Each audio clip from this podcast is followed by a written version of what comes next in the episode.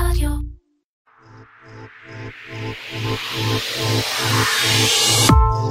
שלום וברוכים הבאים לפודקאסט של דנונה שטראוס, סדרת פרקים החושפת את מה שקורה מאחורי הקלעים של היוגורט, החל מזיהוי הצורך בשוק, דרך שלבי הפיתוח והייצור של היוגורט המודרני, ועד לשילובו בתזונה מאוזנת ובריאה. בפרק הנוכחי אנחנו מדברים על היוגורט הישראלי, איך הטעם שלנו כישראלים השתנה עם השנים בסוג ובמגוון של היוגורטים שאנחנו צורכים, ואיך היוגורטים שאנחנו רואים היום על המדף בעצם התגלגלו מאבות אבותיהם ההיסטוריים, היוגורטים שיוצרו ככה משנות קום המדינה. ולצורך העניין יש לי פה אני חושב את האיש שאולי אה, מזוהה הכי הרבה מוצרי החלב על המדפים, אפילו אם אתם לא מכירים אותו ברמה האישית. שלום למוטי סגל. שלום. וברכה. שלום.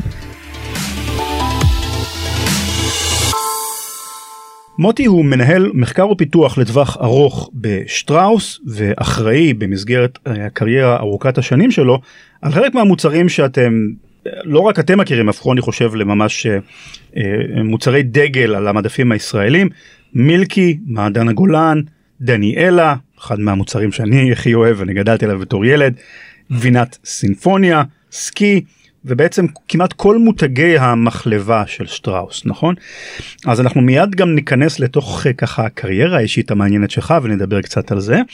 אבל אנחנו פה לדבר על יוגורט ואולי אני אתחיל בשאלה ככה שתזרוק אותנו קצת אל העבר. אתה התחלת את הקריירה שלך בשנות ה-70 מיד נרחיב על זה. מה היו היוגורטים שהישראלים צרכו אה, לפני שנות ה-70? בעצם אה, הרבה יוגורטים לא היו בתקופה ההיא, אה, בעיקר לבן היה, אה, לבן שמנת חמוצה, והיה מעט מאוד יוגורט. כל המוצרים היו בעצם מוצרים שמיוצרים בטכנולוגיה שאנחנו קוראים לה מוחמץ בגביע, היוגורט אה, יוצר בתוך הגביעים. ו... תכף נרחיב באמת על התהליך הייצור כן, הבסיסי בהחלט. של יוגורט, אבל למה היו יחסית מעט יוגורטים על המדפים? האם זה בגלל שקשה היה להביא אותם למדפים, קשה היה לייצר, או בגלל הטעם הישראלי שאז היה לא אהב יוגורט? כנראה שמה שהכתיב לישראלים באותם שנים את ההרגלים היה מה שתנובה וטרה ייצרו. מפני שזה מה שהיה על המדף, אה, היה לבן, שמנת חמוצה ומעט מעט מאוד יוגורט. ולימים גם הבנו שהטעם הפחות חמוץ של הלבן הוא מעדף גם בצורה של יוגורט על ידי הצרכנים בארץ. והיוגורט כשאנחנו אה, בעצם בתחילת 73 שטראוס ייצרו לראשונה את היוגורט הבחוש אה, בעזרת אה, נו-האו של חברת דנונה שנכנסה באותם שנים לשותפות עם שטראוס. בעצם אה, אה, ייצרה לראשונה על המדף הישראלי את אה, היוגורט הבחוש. והיוגורט הבחוש היה פחות זהו, תכף נדבר. באמת על היוגורטים עצמם, אבל רק בשביל לסגור את הנקודה הזאת, אתה בעצם אומר שהצרכן הישראלי לא נחשף כל כך ל, ליוגורטים באופן עקרוני, ולכן לא היה את הטעם הזה כל כך הרבה. בחו"ל דרך אגב המצב היה שונה באופן עקרוני, צרכנים אירופאים למשל, או אמריקנים, שם יותר צרכו יוגורטים מאשר בישראל באותם שנים? אנחנו יודעים היום להגיד שהצריכה לנפש בישראל של אה, יוגורטים יחסית ל- לעולם המערבי, מדינות כמו צרפת וספרד, שווייץ וגם ארצות הברית, הצריכה הרבה יותר נמוכה בארץ ויש לנו עדיין גם היום אה, מרחק גדול אה, לצעוד אה, מהבחינה הזאת. אבל מעניין, טעם נרכש כזה אולי, כזה או אחר. זה עניין גם של חשיפה של האנשים למוצרים כמו גם אה, בהרבה דברים אחרים ככל שאנחנו יוצאים החוצה לעולם ורואים אז אנחנו נהיים סקרניים ורוצים גם. אבל אה, באותם שנים אה, הרבה לא היה ניתן למצוא על המדף המקרר בארץ אה, מהבחינה הזאת. אוקיי, אז זה הזמן טוב לפני שאנחנו נכנסים באמת להבחנות של יוגורט מוחמץ בגביע ויוגורט בחוש. בוא נדבר קצת ברמה הכי בסיסית על היוגורט כמוצר. מה מבדיל או בתהליך הייצור מה הופך מוצר חלב ליוגורט לעומת סתם סוגי גבינות אחרים וכדומה. אה, קודם כל אה, יוגורט זה סוג של פלא בעצם שמוסיפים לחלב חיידקי יוגורט מה שנקרא שזה סוג של חיידקים מאוד ספציפי, זה צמד של חיידקים שנקראים סטרפטוקוקוס תרמופילוס ולקטובצילוס בולגריקוס, חיידקים לקטיים, חיידקי חומצת חלב, משפחה גדולה מאוד של חיידקים. כשמוסיפים את החיידקים האלה לחלב, אה, בעצם מתרחשת אה, החמצה טבעית של החלב. מה, מהי תהליך ההחמצה? החיידקים מפרקים את סוכר החלב, את הלקטוז, לחומצת חלב, חומצה לקטית, וכתוצאה מכך מייצרים מה שאנחנו קוראים בשפה מקצועית דנטורציה או שיקוע של חלבון החלב הקזאין, והחלב הופך מנוזל למוצק.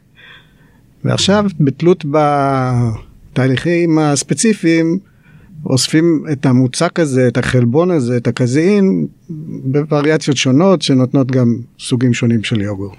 ואם אנחנו מדברים על שני חיידקים ספציפיים שאנחנו קוראים להם חיידקי היוגורט, כשמדובר על גבינה מסוג אחר, בוא ניקח דוגמא את הגבינה, גבינה לבנה פשוטה ומוכרת. מה ההבדל בתהליך הייצור בינה ובין היוגורט? האם זה תהליך אחר או חיידקים אחרים? גם תהליך אחר וגם uh, חיידקים uh, uh, אחרים, חיידקים עדיין לקטיים, זאת אומרת חיידקים מהמשפחה הרחבה הזאת של חיידקי חומצת חלב, אבל בתהליך של ייצור של גבינות וגם לבן דרך אגב, משתמשים בחיידקים שנקראים חיידקים לקטיים מזופיליים, הם אוהבי טמפרטורות של uh, 25-30 מעלות.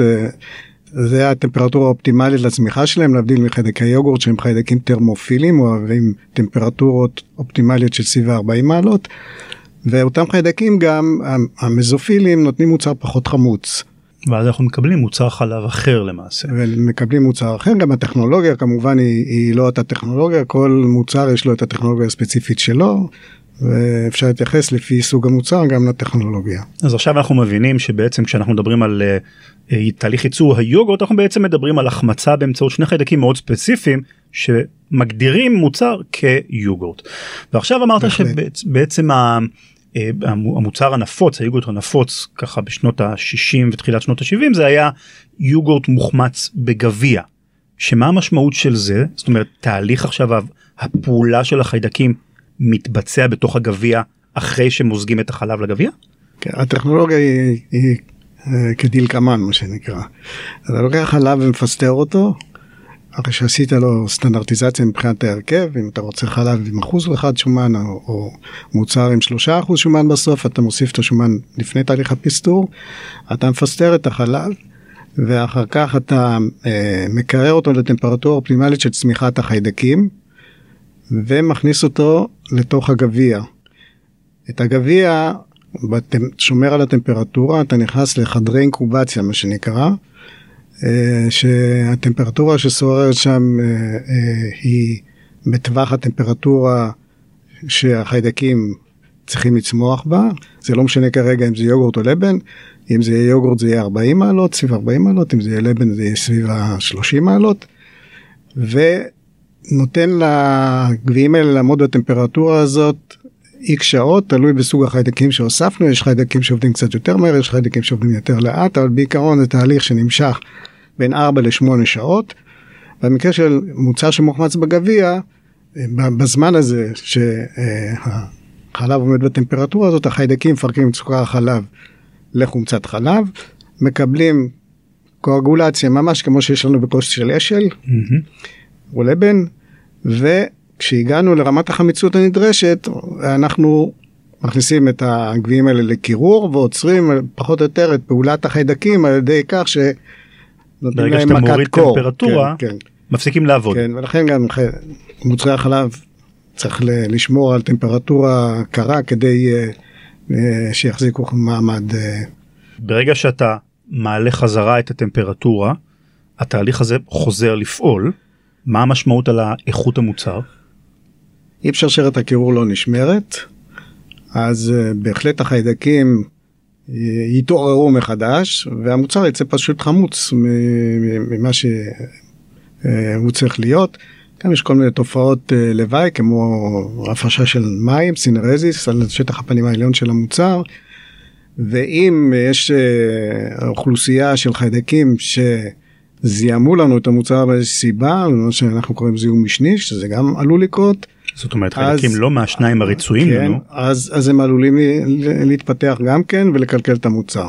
אז מה זה אה, אומר? טל, השמירה על השרשרת הקירור לכל אורך הדרך? היא חיונית לקיום חיי המדף של המוצר כדי שלא יתקלקל, בהחלט. עד כמה זה היה שיקול בעצם ב- ביצוריות של היוגורט באותם שנים מוקדמות? אז אה, זה שיקול אה, מאוד מכריע.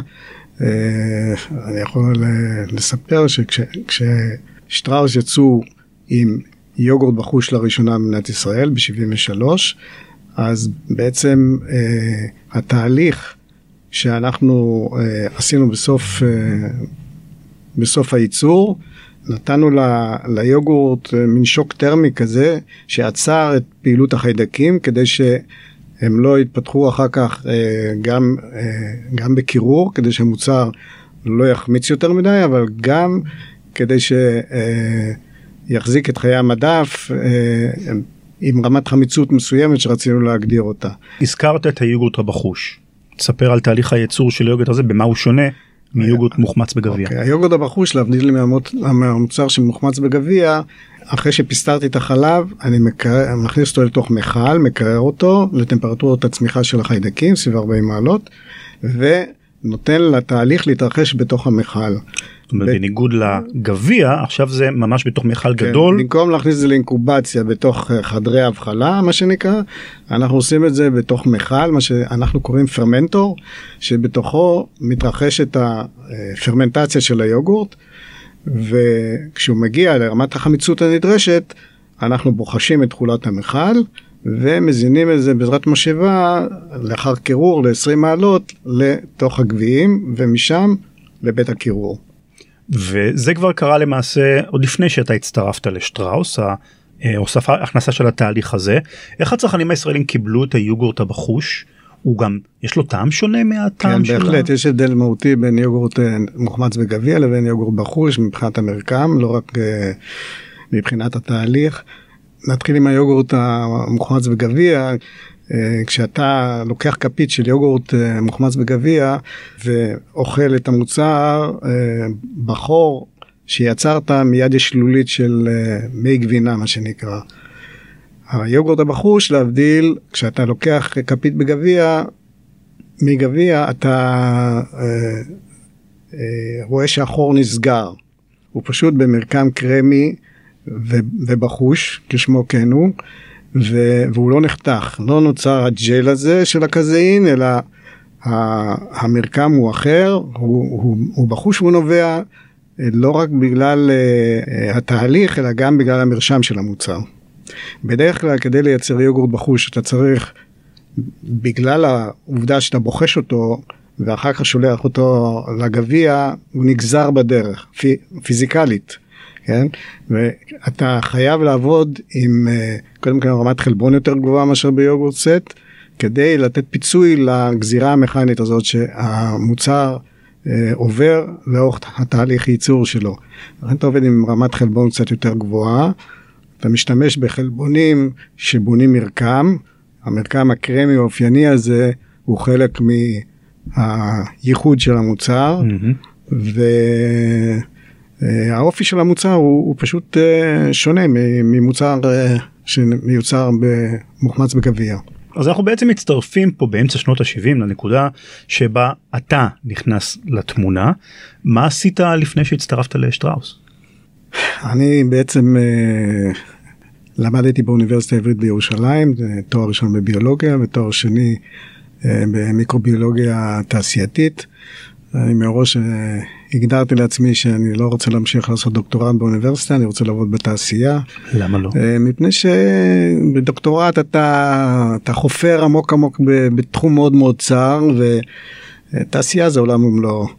אה, אני למזלי הגעתי ל... אה, כתושב נהריה, חזרתי לנהריה והצטרפתי למחלבות שטראוס כמנהל אה, פיתוח ומעבדה ובאותם שנים אה, שטראוס ייצרו מגוון של כל סוגי הגבינות שאפשר להעלות על הדעת, מקשות ומלוכות ולבנות ו... וקממבר, פשוט זה עולם ענק, זה משהו שלא חווים אותו בדרך כלל ב... אה, בכל מחלבה. הרבה, רוב המחלבות יש אה, מעט מוצרים ו, ומייצרים הרבה מהמעט הזה. אנחנו ייצרנו המון מוצרים וכאן כמובן הצעדים הראשונים של, של הדני והיוגורט הבחוש. למזלי הרב באותם שנים היה לנו כבר שותף שנקרא ז'רבה דנונה גרמניה. שהיה לנו את הסכם ידע ובעזרת השותף הזה אנחנו בעצם פרצנו בעולם המעדנים והגבינה, והיוגורטים. זה היה סופר מעניין. ומה היה המוצר הראשון הראשון שעבדת עליו? לאו דווקא יוגורט. המוצר הראשון שאתה אומר זה שלי זה של מוטי. אני חושב שמבחינת מוצרים המילקי היה בעצם המוצר הראשון ש... שנכנסתי לתוכו כ... בתהליך של פיתוח יחד עם דנונה גרמניה וזה היה אתגר מאוד מאוד גדול. מעניין זה ו... היה המוצר ו... הראשון כן, המשמעותי כן. הכי גדולה שלך אני חושב מבחינת מה שאנחנו מכירים. אה, כנראה. מעניין. זה לעלות מהספסל למגרש בגמר גביע ולהבקיע את השער המנצח זאת אומרת זה מדהים. טוב, אז זה נראה אחרת כמובן אה, היום אנחנו בדיעבד. חכמים בדיעבד אבל אה, אני רוצה לזכור אני אה, הקרדיט הוא של עבודת צוות של אנשים שעבדו על הדברים האלה. וללא השותפות גם עם, ה, עם החברות הבינלאומיות, היו לנו שני סבבים, היה לנו סבב אחד עם דנון לגרמניה שנותק ב-83 בגלל החרם הערבי, ואחר כך uh, הייתה, היה פרק זמן שעבדנו לבד מול ספקים בחו"ל, שאיתם גם עשינו המון דברים, ודנון חזרה לשטראוס uh, ב-96, ומאז אנחנו כבר שיתוף. למעלה מ-20 שנה אנחנו בשיתוף פעולה, ו... ויש לזה המון פירות. מגניב אז אפרופו פירות אנחנו בעצם חוזרים חזרה אל עולם היוגורט והתחלת לדבר בעצם על יוגורטים שמשלבים בתוכם אה, אמרת קראת להם יוגורט, אה, יוגורטים של פרי ומשלבים בתוכם חיידקים אז בוא תסביר לנו קודם כל מה ההבדל בין היוגורט הזה לאותם יוגורטים הקלאסיים החיידקים החיידקי היוגורט שדיברנו עליהם קודם. אנחנו בעצם אה, מתחילים את התהליך אותו דבר, זאת אומרת אה, אין פה הרבה הבדלים, ההבדלים, אה, אולי אזכיר את זה קצת בהמשך לגבי ההרכב של המוצר, אבל עם פרי או ללא פרי זה עניין של החלטה, היה לנו יוגורט טבעי ללא פירות, וכשאתה מייצר את היוגורט הטבעי הזה אתה יכול להוסיף לו פרי. ולקרוא לו יוגורט עם פרי, כן? אתה יכול גם uh, לגזור אותו מכנית uh, ולעשות ממנו יוגורט לשתייה. מה זאת אומרת לגזור אותו מכנית? לבחוש אותו, פשוט uh, או לבחוש אותו או להעביר אותו דרך משאבה שגוזרת אותו פיזיקלית, כן?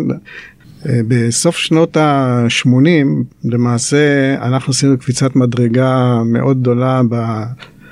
ביוגורטים שלנו כשבעצם השקנו את מה שאנחנו קראנו לו היוגורט החי.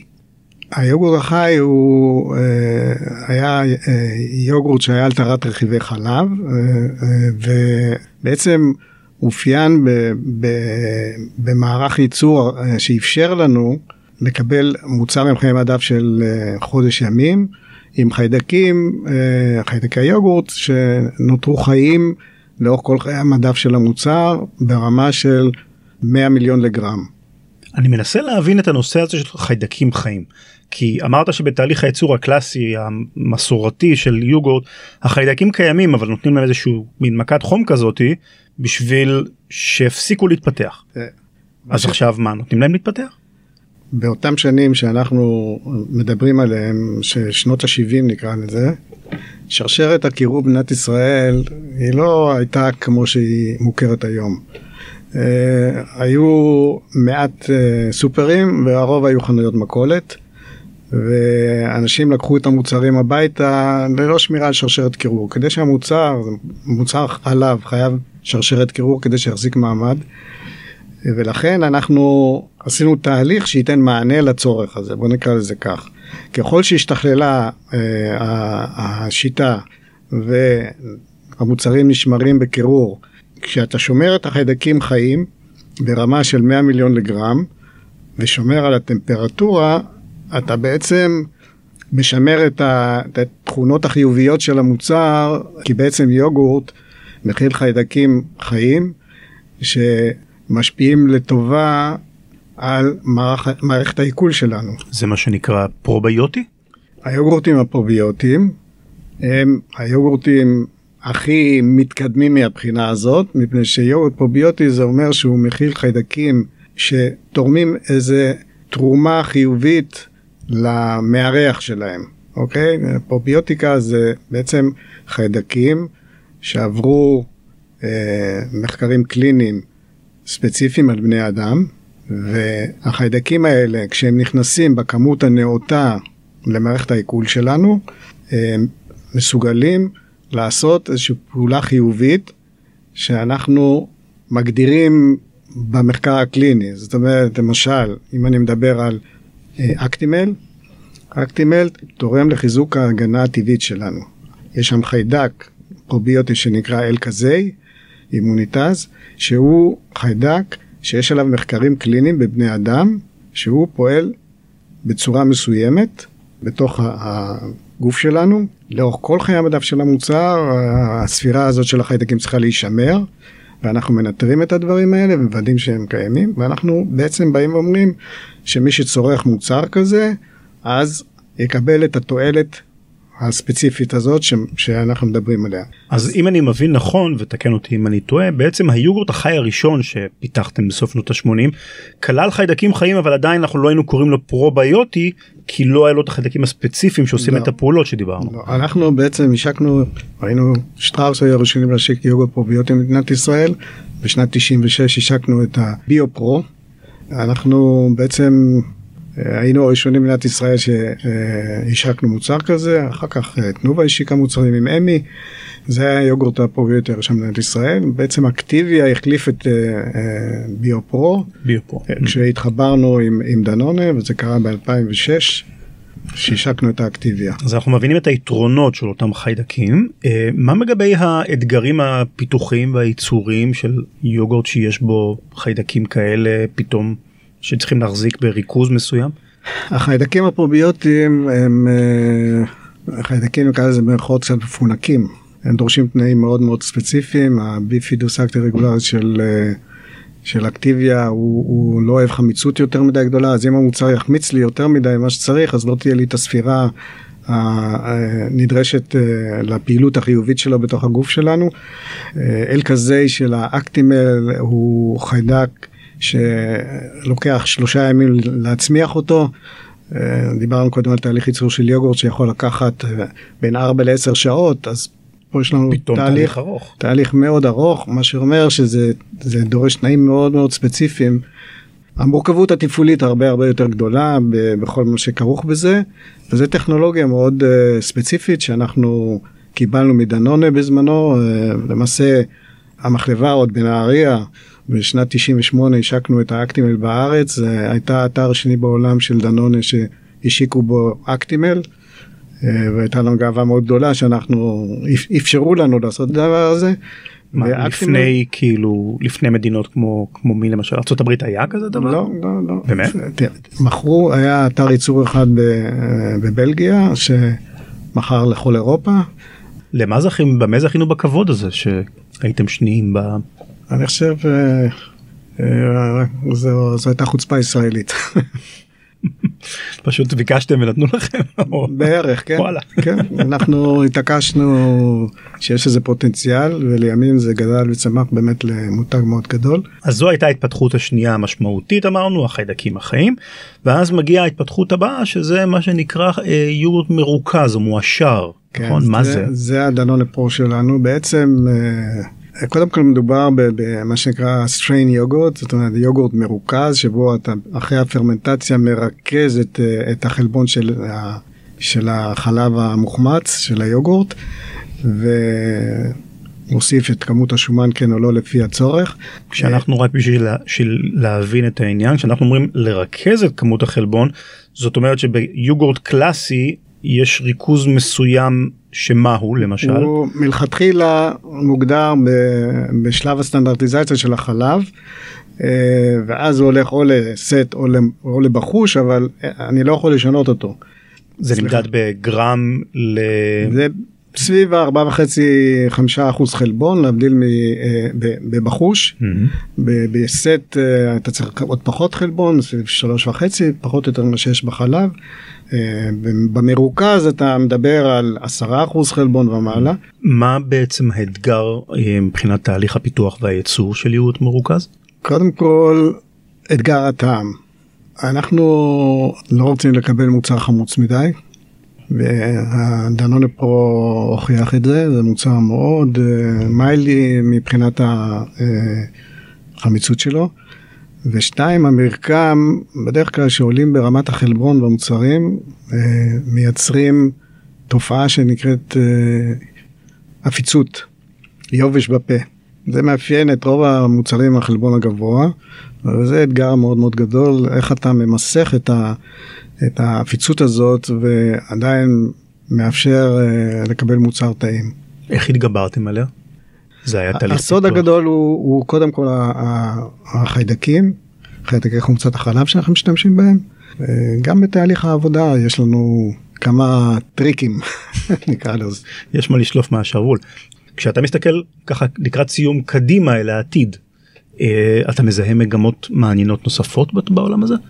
קודם כל, אה, הכיוון העקרוני הוא צריך להיות כזה שיחפש סוגים ספציפיים של אה, רכיבים כמו חלבונים מסוימים ש, שהם אה, ייתנו תועלות מסוימות ויש דברים כאלה אנחנו מכירים את זה כבר אה, ו... איזה למשל חלבונים אפשר עוד להוסיף ל- ליוגורט כדי לשפר משהו בו? קודם כל אנחנו מדברים על חלבוני חלב, פרקציות ספציפיות של חלבוני חלב שיש עליהם גם מחקרים קליניים ספציפיים. למשל, יש אה, חלבונים שתורמים אה, לתחושה של שובע, כדוגמה, אבל יש עוד כל מיני דברים וכל מיני רעיונות אה, שצצים. אז זה מגמה אחת אתה אומר של הוספת אותם חלבונים. עוד מגמות עתידיות שאתה מזהה בעולם?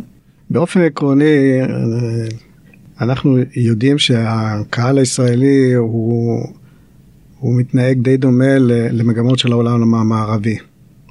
למרות שהוא אוהב את המוצרים שלו מאוד מתוקים, אני מניח שזה באיזשהו שלב יעבור לנו אה, כשנבין את, ה, את הנזק שהסוכר אה, גורם לנו. אבל אה, אה, מגמות כמו הורדת סוכרים, מגמות אה, שמדברות על אה, רכיבים כמה שיותר מוכרים מ- מהצומח בעיקר. אה, הצרכנים מחפשים אה, מוצרים שהם מכילים כמה שפחות רכיבים והרכיבים כמה שיותר מוכרים להם. אנחנו קוראים לזה clean label, שזה תפיסתית על ידי הצרכן אומר שהמוצר יותר בריא. למרות שזה לא בהכרח תמיד כך, אבל אה, אה, אלה התפיסות. מגניב. אז שאלה אחרונה לסיום, שאלה אישית, בתור אדם שכבר נמצא יותר מ-30 שנה כבר בתחום, יש איזשהו מוצר, לא חייב להיות דווקא בעולם היוגורט, כל מוצר שהיית רוצה לפתח ועדיין לא יצא לך לעסוק בו? יש לך אתגר מקצועי עוד הר לטפס? אני לא חשבתי על זה האמת, אבל uh, אני חושב שאחד האתגרים ה- היותר מעניינים שאותי מרתקים זה uh, כיוון של uh, תזונה אישית. זאת אומרת, uh, uh, מזונות שייתנו מענה ספציפי לצרכים ספציפיים של uh, אנשים. מעניין איך זה יכול לעבוד נאמר אולי בסופר במקום לקנות מוצר סטנדרטי בגביע כזה או אחר אולי יהיה לנו איזושהי מכונה ש... כלומר אוקיי רן לוי נמצא לפניי הוא יקבל את המוצר או לצורך הדוגמה היוגורט אה, בהרכב שמתאים לו בצורה כזו או אחרת. יכול להיות דבר כזה? קודם? כל, הכל אפשרי. זה חלק מהאמונה שלי, אבל זה בהחלט אתגר, כי ככל שאתה מקטין את קהל המטרה שלך, כי זה הולך יותר ויותר אה, לעומק, זה נהיה יותר ויותר קשה מבחינת אה, יצרן שהוא תעשייה והוא כדי לי- לייצר הוא צריך אה, לפחות איזשהו מינימום של כמות כדי שיהיה לו כדאי לייצר אז ככל שהולכים לסגמנטציה הזאת זה נהיה יותר ויותר מורכב. אבל uh, יכול להיות שאם אתה תלך לסופר ותרכיב לעצמך מכמה אלמנטים את המוצר שאתה רוצה זה יהיה יותר פשוט מהבחינה הזאת. כן. אני יודע מה אני רוצה כבר מוטי אם זה יעבוד אני רוצה מילקי אקסטרה אקסטרה קצפת. יש קודם כל יש מילקי. לא יותר אה, אני רוצה עוד יותר קצפת. אתה יכול לקנות פשוט כמות כפולה ולזרוק את השוקולד. מוטי סגל תודה רבה היה מרתק למדנו המון. אה, תודה לכם המאזינים שהאזנתם לנו ואנחנו נשתמע בפרק הבא בפודקאסט על היוגורט.